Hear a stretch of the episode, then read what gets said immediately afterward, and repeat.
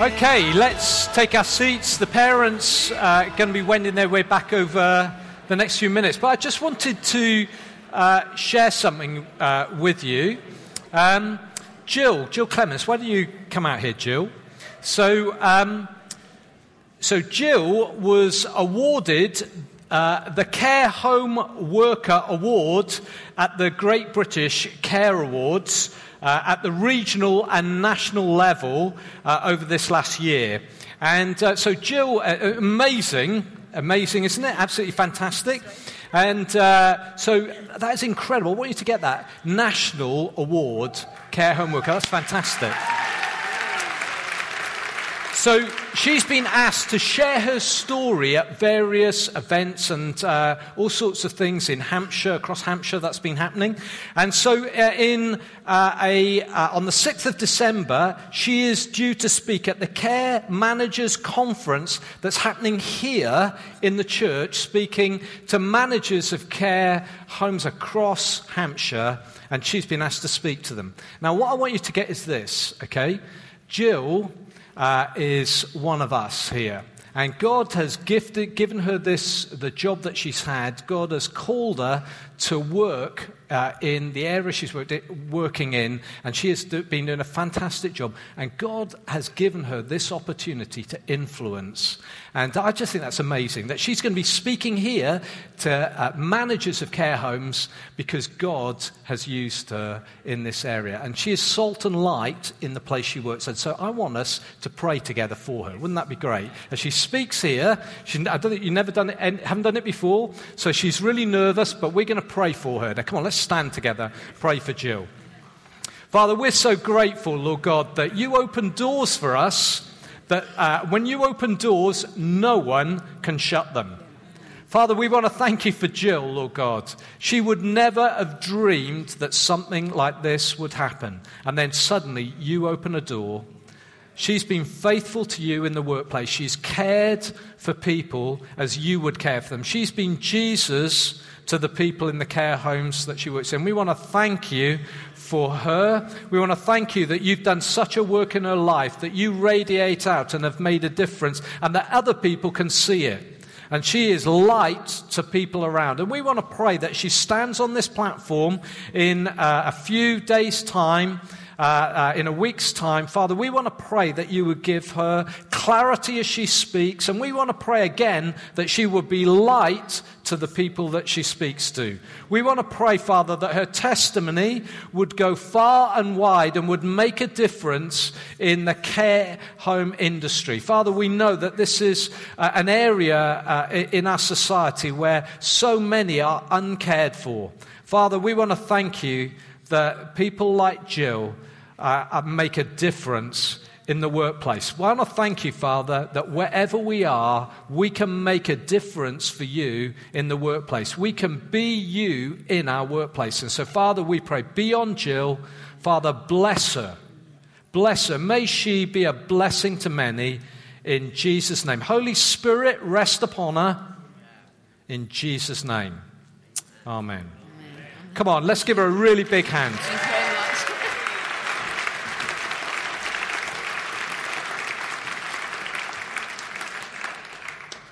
Let's take our seats. That's amazing, isn't it? Isn't that amazing that in uh, uh, the workplace we can make a difference? Now, uh, others have seen something in Jill, but actually you can make a difference in your workplace, whatever you're doing. Because wherever you go, you take Christ with you. If you're a follower of Jesus, Christ dwells in you, and you can be Jesus to the people in your workplace. That's amazing. So, we're uh, picking up in our series, Hear My Voice. We're coming towards the end of it. We've got a couple of weeks left. And this morning, we're focusing on God speaks of his promise. And we're going to be looking at three verses, one verse in particular from the beginning of Malachi chapter 4. And so uh, the verses are going to come up behind me, and uh, this is what they say Surely the day is coming it will burn like a furnace. All the arrogant and every evildoer will be stubble, and the day that is coming will set them on fire, says the Lord Almighty. Not a root or a branch will be left to them, but For you who revere my name, the Sun of righteousness will rise with healing in its wings. And you will go out and leap like calves released from the stall. Then you will trample down the wicked. They will be ashes under the soles of your feet on the day when I do these things, says the Lord Almighty. Now, you might think that sounds like a strange passage, but we're going to unpack that together this morning, and I believe that God is going to speak to each one of us. Have you ever had a moment when you felt that something was unfair or that justice wasn't being seen to be done? Have you ever had a moment like that? Yeah? I remember uh, uh, when my, uh, my dad was killed in a car accident many years ago now, and there was an inquest. And uh, the inquest was opened and closed uh, on the same day um, because it was tied in with a court case. And we waited a year for the court case, and the driver of the other car was being prosecuted, uh, being prosecuted for death by dangerous driving.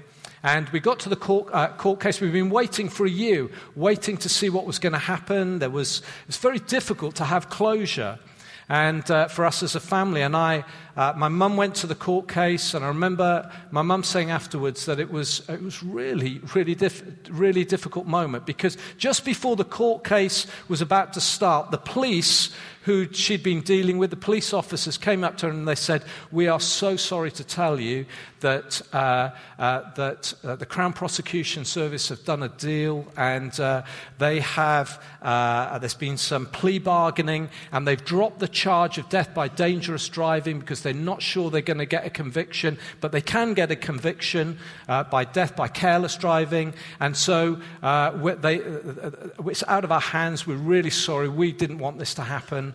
And uh, so the, uh, uh, the charge was dropped, uh, another charge uh, was, was put, and the defendant pleaded guilty, got a, I think it was about a £100, a £50 fine or whatever it was, and banned for a period of time. And at the end of it, it was really difficult because uh, there was that sort of sense, we didn't want anyone to go to jail, but there was this sense of, has justice been done? Has justice being done? You know, we live in a world where we see things all around us in the media, uh, in the newspapers, on the TV. We're seeing things all the time, things happening, and we are wanting justice to be done. And we're seeing some things happen and we're thinking, that's not fair, that's just not right. We always, we do want justice, don't we? We always want justice unless it's us who's in court. On those moments, we want mercy. We don't want justice. We want mercy in those moments. But uh, for other people, we want justice. Throughout the Bible, God promises there's a day coming when all accounts will be settled.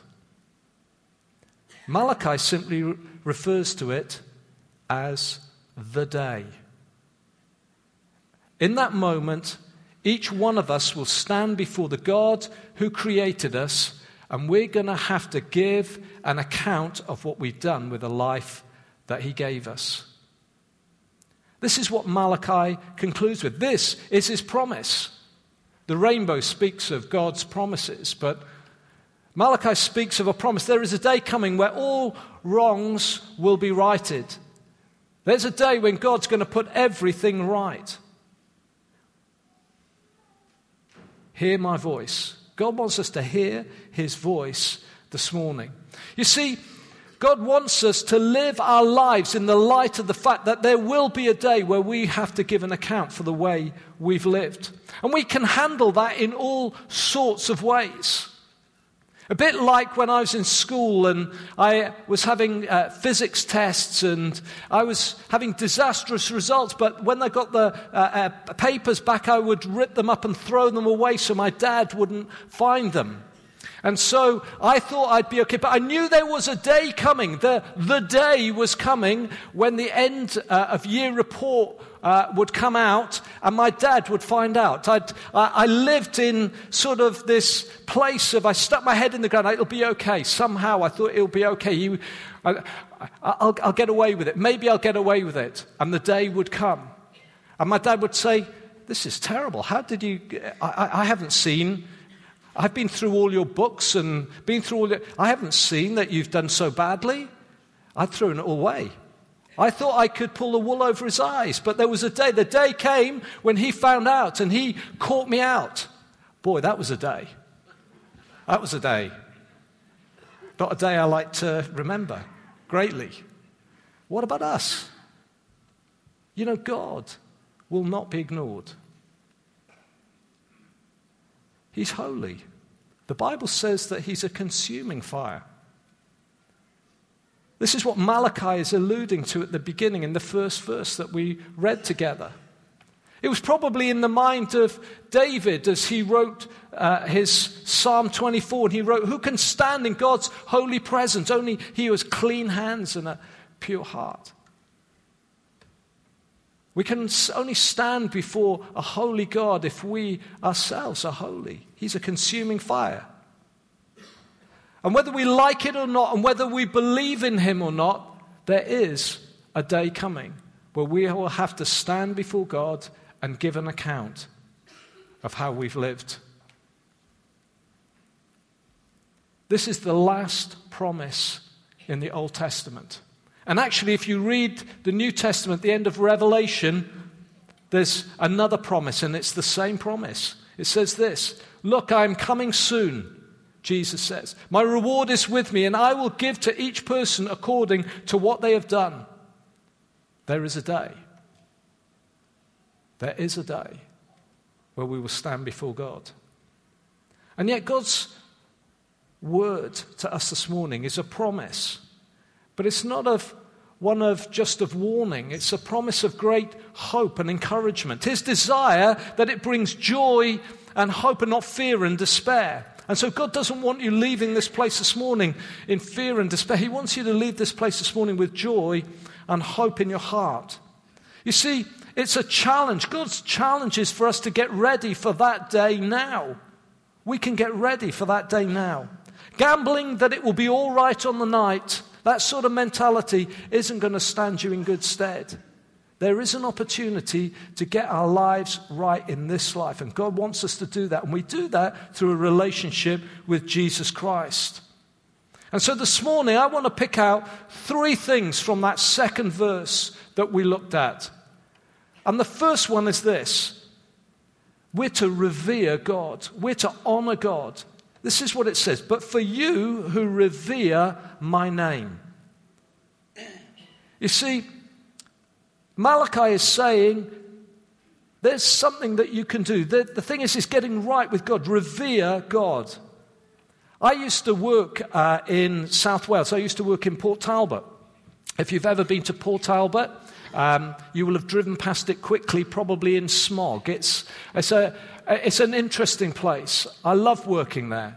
But Port Talbot, uh, uh, I learned everything I didn't need to know about being a planning officer. So uh, I learned lots of bad habits. I learned how to not do things well. Um, they were great fun to work with, but it wasn't a, a, great example. And then, and then later I moved, and I moved down here, and I worked in Romsey, and I worked for a planning consultant. He was probably the best planning consultant, uh, best planner I probably ever came across. And when I started to work for him, I had to learn pretty quickly because I was going out. There was him and I was his associate. And I used to go out and I had to represent him.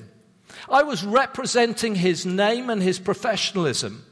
And so every uh, morning uh, I would come into work and he would be, uh, there was a little area we used to, used to sit outside and he would have, his, he'd have a cigar and he would want to know what I'd been doing the day before. He'd want to know what advice I was giving to people. And there were moments when he would say, You said what?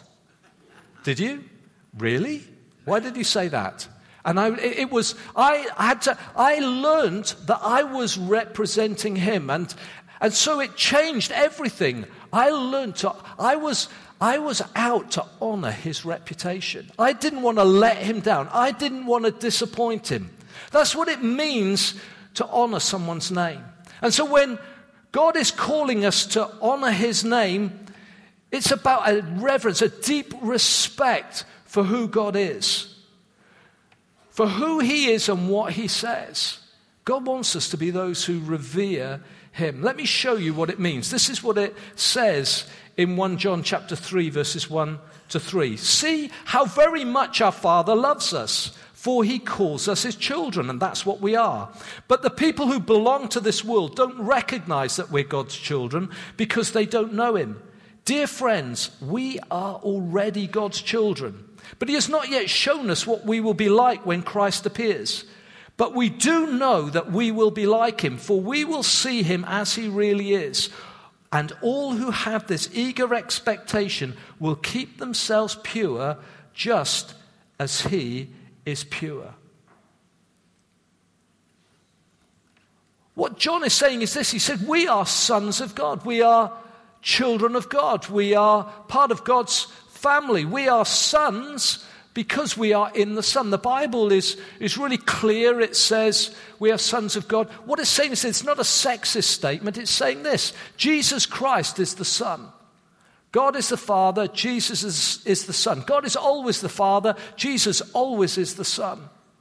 The Bible says that in Christ there is now no longer male, female, black, white, it doesn't matter your background. We are all one in Christ. We are in the Son, so we are sons of God because Jesus Christ is the Son. And so we are sons of God, and so we are to live as sons. We are to represent Him. And, and John is saying that God has lavished His love on us, and so we need to live lives that represent the Father. We're to live holy lives. We're to revere God. We're to honor God because of who He is and what He's done in our lives by the way we live and the way we relate to other people. That's what it means. It changes our behavior. You see, what Malachi is saying is this. He's saying there's a day coming, there's a day coming where everything is going to be put right, but now we can live in the light of that. We don't see it fully yet. We don't see it fully yet. It says this in 1 Corinthians 13. Now we see but a poor reflection in a mirror. Then, on the day, we shall see face to face. Now I know in part, then I shall know fully. What he's saying is, we can know some of that now, and we can outwork some of that now. There'll be a day where we stand before God and everything is put right. Our lives will be, will be totally, we, we will ne- we're totally transformed. But we are being changed, being transformed now from one degree of glory to another. And so Malachi is encouraging us to honor God now. God is speaking to us. Be those who honor my name. You see, Malachi was written to an argumentative, a truculent people, people who were always arguing the toss with God. But there were some in Malachi's day, it says, and, and Rob was talking about this the other week. He said, uh, those who feared revered the Lord and honored his name. And it says that a scroll of remembrance was kept. You see, God remembers those who honor him. God remembers, he keeps a record. God keeps a record. Jesus encourages his disciples to rejoice that your names are written in heaven. God keeps a record of those who belong to him. Does he have a record of your name? Does he have a record of your name? Is your name written in heaven? Someone who's given their life to him, put their trust in Jesus Christ. If we're going to honor God's name, we need to know who he is. Earlier in the Old Testament, God reveals his, himself, and he reveals himself to Moses. And he says to Moses that he is the compassionate and gracious God. He's the compassionate and gracious God. So, how do we honor this God who is, reveals himself as compassionate and gracious? This is what Deuteronomy says. And now, Israel, what does the Lord your God require of you? He requires only that you fear the Lord your God and live in a way that pleases Him. Love Him and serve Him with all your heart and soul. And you must always obey the Lord's commands and decrees that I'm giving you today for your own good. That's how we're to honor God. Honoring God involves walking in His ways. It's a tall order. I want to say that's what Jill's been doing in the workplace. She's been honoring God in the workplace. She's been representing him in the workplace. She's been his hands and feet in the workplace. Each one of you are God's hands and feet in the place where you work, in the school that you go to, in university, at the school gate. You are his hands and feet, and he wants you to honor him in the way that you relate to others and treat others. You may not get the recognition that Jill's got in this world, but God records it in heaven. God records it in heaven. And there's a day coming where the books will be read and accounts will be settled. And on that day, you will want your name to be written in the Lamb's Book of Life. We honor God with our tongues. But it's easy to honor God with our tongues, and Isaiah says our hearts can be far from God. We can say the right thing, but not do it. It's more than just what we say, it's what we do. We honor God with our bodies in the way we live. We honor God with our wealth. We honor God with our time. We honor God with our families. We honor God with everything that He's given us because He created us. Revere God. The second thing Malachi encourages us to do is to receive righteousness. It says this The Sun of righteousness will rise with healing in its wings. When you read that phrase, it's, a, it's an unusual phrase, and there are two possible meanings, and it really depends where you put the emphasis. You can put the emphasis on righteousness, so the Sun of righteousness. And by, when you focus on, on, on righteousness, the imagery uh, implies that there's a day, on that day when God brings everything to a close, righteousness will rise like the dawn. Now, I, I, want you to imagine if you go to the. I had the privilege with Annie of last year going to the Grand Canyon. You, early in the morning, you get up and you stand on the side of the Grand Canyon. It's pitch black. You see nothing. You, set, you sense these great voids and chasms in front of you, shrouded in darkness. And then slowly the sun starts to rise and burst above the horizon, bursts over the other side of the canyon, starts to rise. And as it starts to rise, it starts to bring light over what's been covered in darkness. And it exposes these great chasms and it exposes the Grand Canyon right down to the river. It's an incredible moment. It's the sort of imagery. There's a, a day coming where everything will be brought into the light, where righteousness will rise, and all the things that have been hidden in our lives will be brought to light. They won't be hidden anymore, they'll be seen. We won't be able to hide anything from God. It'll all be seen. There'll be a day coming when that righteousness will, will rise. The second interpretation is, is by putting the emphasis on the word son, the son of righteousness. You see, righteousness or right standing with God is what Jesus accomplished when he died on the cross for us, died in our place. So what it says in Corinthians 2, chapter, uh, 2 Corinthians 5, verse 21. It says, God made him who knew no sin to be sin for us so that in him we might become the righteousness of God. Righteousness is wrapped up in a person, Jesus Christ.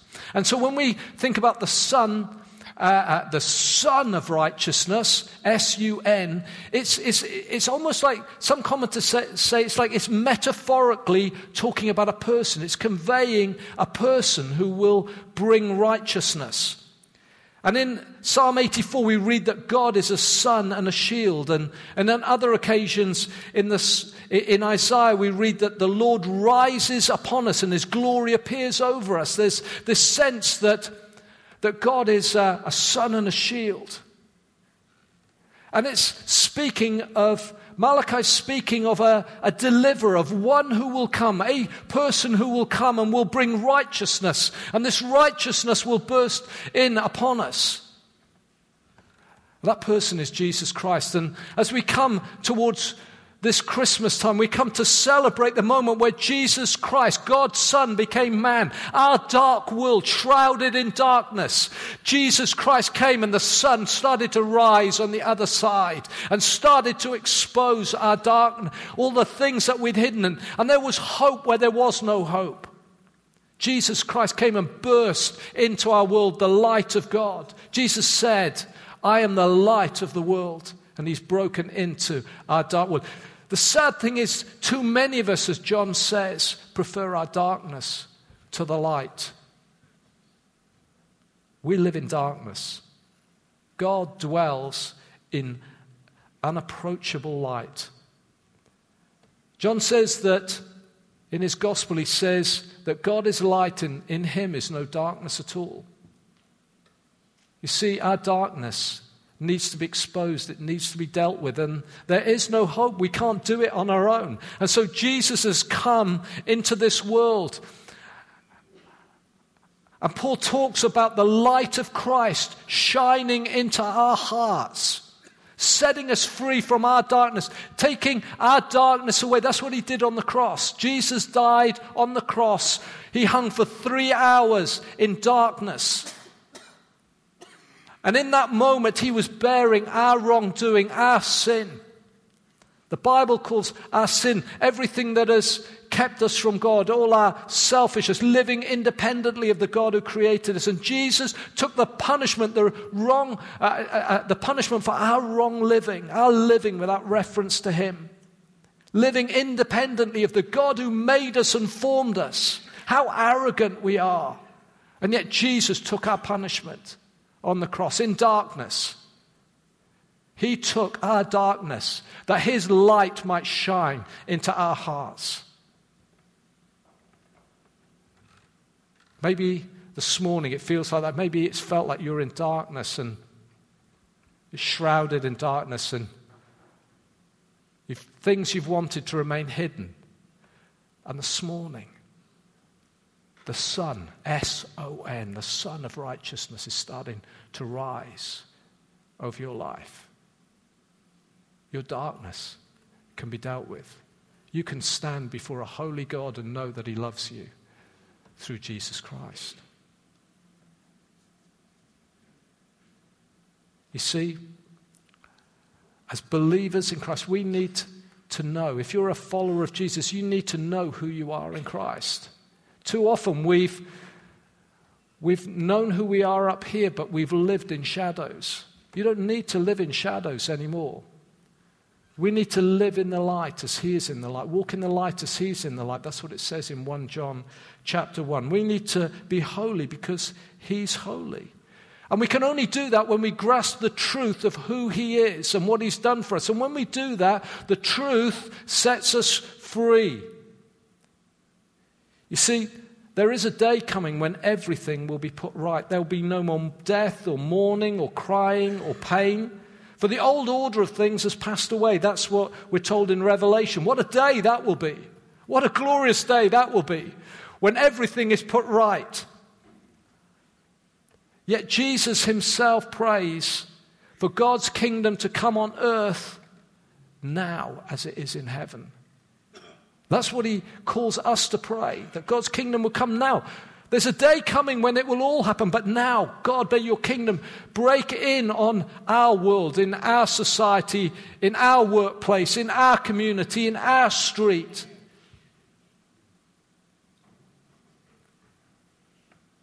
Righteousness rises with healing in its wings. This is what it says in Isaiah 58.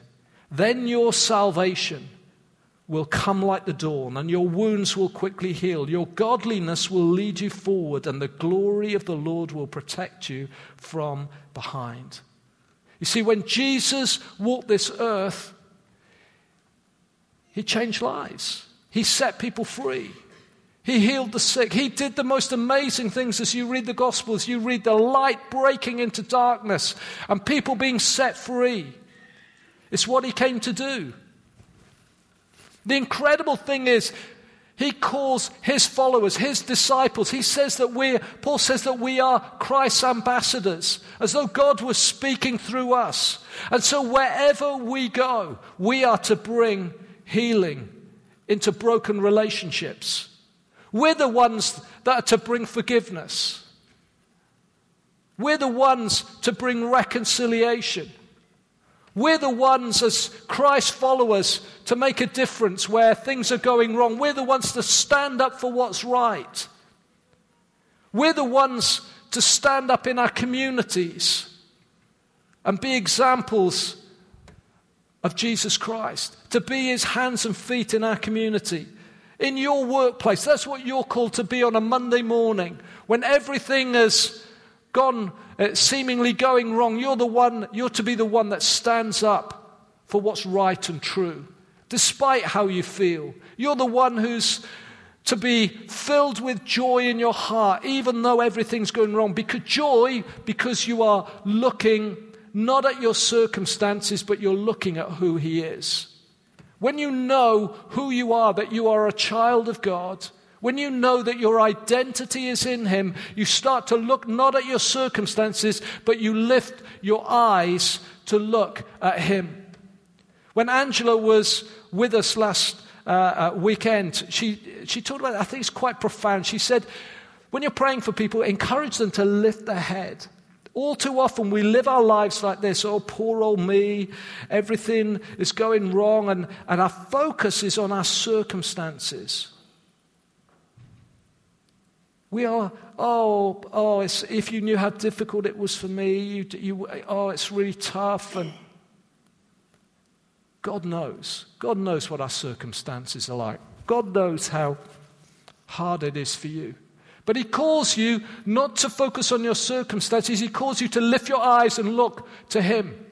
Your focus needs to be on Him. We lift our eyes, look to the hills where our help comes from, the Lord, the maker of heaven and earth. And as we lift our eyes and we look to Him and we see Him, the great King, the one who sits on the throne, the one who rules and reigns over the heavens and the earth, the one who rules over time and space, the one who has our life in His hands, the one who calls us His sons and daughters, the one who loves us completely and totally the one who has given his own son for us, the one who has poured his spirit into our lives and filled us with his presence, the one who's given us his word to show us how to live. When we focus on him, suddenly the things that uh, are here that have been so dominant in our lives suddenly seem small in comparison. And we lift our eyes, and, and so we can go and be Christ in the workplace. We can go and be Christ in the community. Whatever's going on in our day, whatever's going on in our week, whatever's going on in our lives, we can go and be Christ to people because God loves us and we are the children of God. Receive righteousness. Finally, there should be a release of joy. This is what it says, and you will go out and leap like calves released from the stall. I don't know if you've ever seen calves released from the stall. If you ever see it, they've been enclosed, they've been hemmed in, and they go out and they just start leaping all over the place. It's crazy. They go crazy, go crazy. Last night, if you were at the King's Chamber Orchestra, you would have seen Gerard go crazy. He, there was a moment he was leaping around the front. I was watching him, and uh, he, was, he was jumping and jumping around, jigging about. And I was watching his daughter. I was actually sit, uh, standing back there, and I was watching his daughter who was playing the violin behind. I was watching her eyes, and I saw in her eyes what I sometimes see in my son's eyes, which is, oh, Dad, really? but he was leaping and he was full of the joy of that God had done something in his life. He was free. He, was, he wasn't inhibited. There was, some, there was a joy in him that was just, it was so great to see. Have you been living your life in bondage, held in by fear, anxiety, hemmed in by all sorts of stuff, restricted you? Just going through life, but you feel like a calf in a stall, can't move, it's, it's just tough. Jesus, the Son of righteousness, rises with healing in his wings to bring release. Release from bondage, from the fear of death, we're told in Hebrews chapter 2, verse 15. Releases us from the fear of death. You've been held by the fear of death. Maybe the years are rolling by and you're the escalator, you're, you're, the escalator's, escalator of life is rising and there's no one in front of you anymore. And fear of death start to grip you. Maybe you're held in bondage to fear. Paul tells Timothy that we're not to have a spirit of fear. Doesn't want, God doesn't want us to be fearful. Are you dominated by fear? Maybe you're dominated by guilt. You feel guilty all the time. Do you feel guilty? Well, the Bible says that if you're in Christ, your sins have been taken away as far as the east is from the west. Maybe you feel full of shame. The Bible says there's no condemnation to those who are in Christ Jesus. If you're being held by those things, you're like a calf that's in a stall. Jesus Christ wants to release you, wants you to be released. You shouldn't be held like that. You see, He wants to release you for joy, whatever the circumstances. Do you remember the story of uh, Peter and John there uh, uh, go into the temple and they meet a guy at the gate beautiful and this guy is begging and uh, he looks at he looks at them thinking he's going to get some money and peter says to him silver and gold have i none but what i do have i give you in the name of jesus christ of nazareth. Rise up and walk. This guy gets to his feet. He leaps to his feet. It says he goes leaping and jumping and praising god. There's a joy that fills his soul because he's been released, he's been set free. Too many of us spend most of our days we like we've been baptized in vinegar. Honestly, we are so miserable. And yet we have been filled with the life of God. We've been set free from our past. Our sins have been taken away. They've been washed away as far as the east is from the west. How wonderful that is. We should be the happiest people on earth. Our lives should be filled with joy, shouldn't they? Shouldn't they, church? We have every reason to be joyful, whatever's going on in this world. Whatever's going on, we should be filled with joy. You see, when we read about Paul's letter to the Philippians, it's full of joy.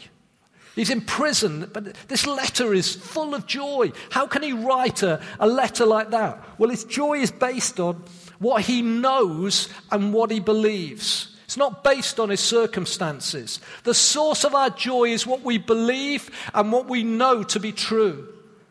Paul is confident in the sovereignty of God. He's confident that a day is coming where every wrong is going to be put right and he's going to enter God's presence forever and ever. He's certain of it. That's the source of his joy. Real joy, the sort the Bible promises, comes from thinking correctly. It's a joy that Jesus possessed. Despite being called a man of sorrows and acquainted with grief, Jesus was able to say, I have told you this, though, that my joy may be in you and your joy may be complete. Jesus' early followers used to write things like this Consider it pure joy whenever you face trials of many kinds. They could do that because their focus was on what was true.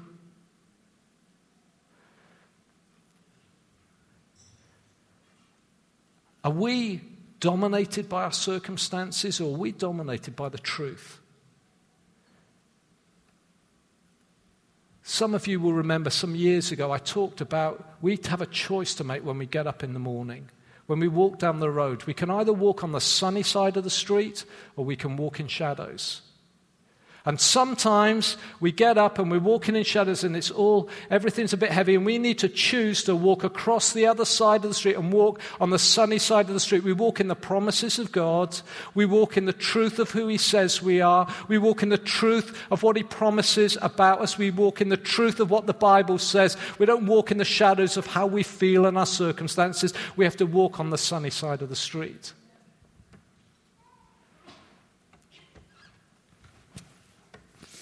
Warren Wiersbe says this Those who have trusted Christ have the privilege of experiencing fullness of joy. Let me say that again. Those who have trusted Christ have the privilege of experiencing fullness of joy. Those who have trusted Christ have the privilege of experiencing fullness of joy. Yet few Christians take advantage of this privilege. They live under a cloud of disappointment when they could be walking in the sunshine of joy. We need to lift our heads and choose joy. There is a day coming. I can't lie, there is a day coming. And actually, you need to make a decision today ahead of that day. You need to make a decision today. Today is the day of salvation, the Bible says. So if you are here this morning and you've never given your life to Jesus Christ, let me say this is the day you can do that. Take a step towards Him, put your trust in Him, give your life to Him.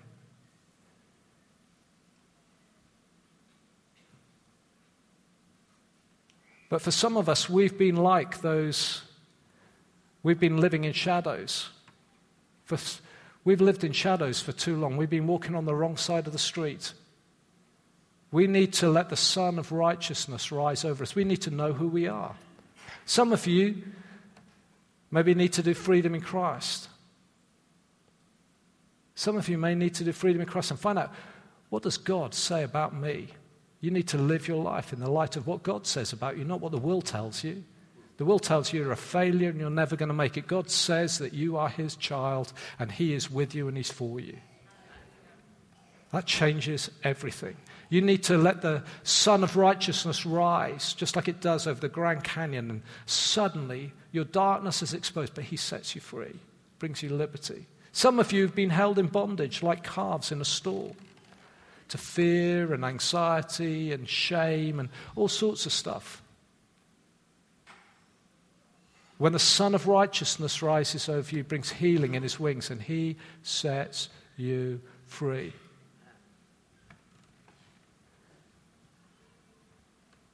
The Bible says, You will know the truth, and the truth will set you free. You will know the truth about Jesus Christ, and the truth will set you free. Who the Son sets free, the Son sets free. The Son of righteousness, S O N of righteousness, sets free, will be free indeed. You want to live constrained in these days, or do you want to live with the fullness of joy? Walking on the sunny side of the street, you can do that. You can take that choice. It's a choice, it's not a feeling. Feelings need to follow your faith. Come on, let's get the worship band out. Let's stand together.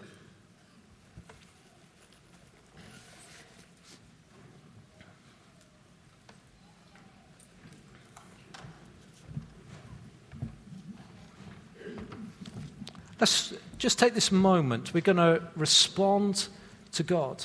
I think it's really important that we do that. It's very easy to let moments like this pass by and think, oh, that was interesting. We need to respond to God. And as we sing this song, as Lydia leads us in a song, I want you to be responding to it. I want you to be saying in your heart, if you want to give your life to Jesus Christ, this is what you need to say in your heart. You need to say, Jesus Christ, Son of God, I believe you died for me. I believe you are the light of the world and you've broken into my darkness and you can dispel the darkness and bring me to God. I put my trust in you.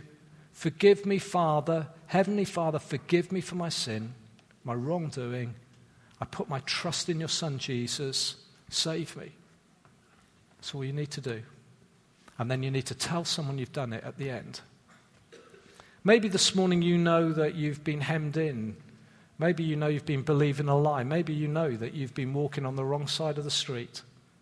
This is a moment where you can say, I choose, I choose, I choose the Son of Righteousness. I choose to live my life in the light of who God says I am, not what the world says. This is your moment to say that to Him. God, I choose the truth. The truth sets me free. Do business with God. Be a team, be ready to pray for you. At the end.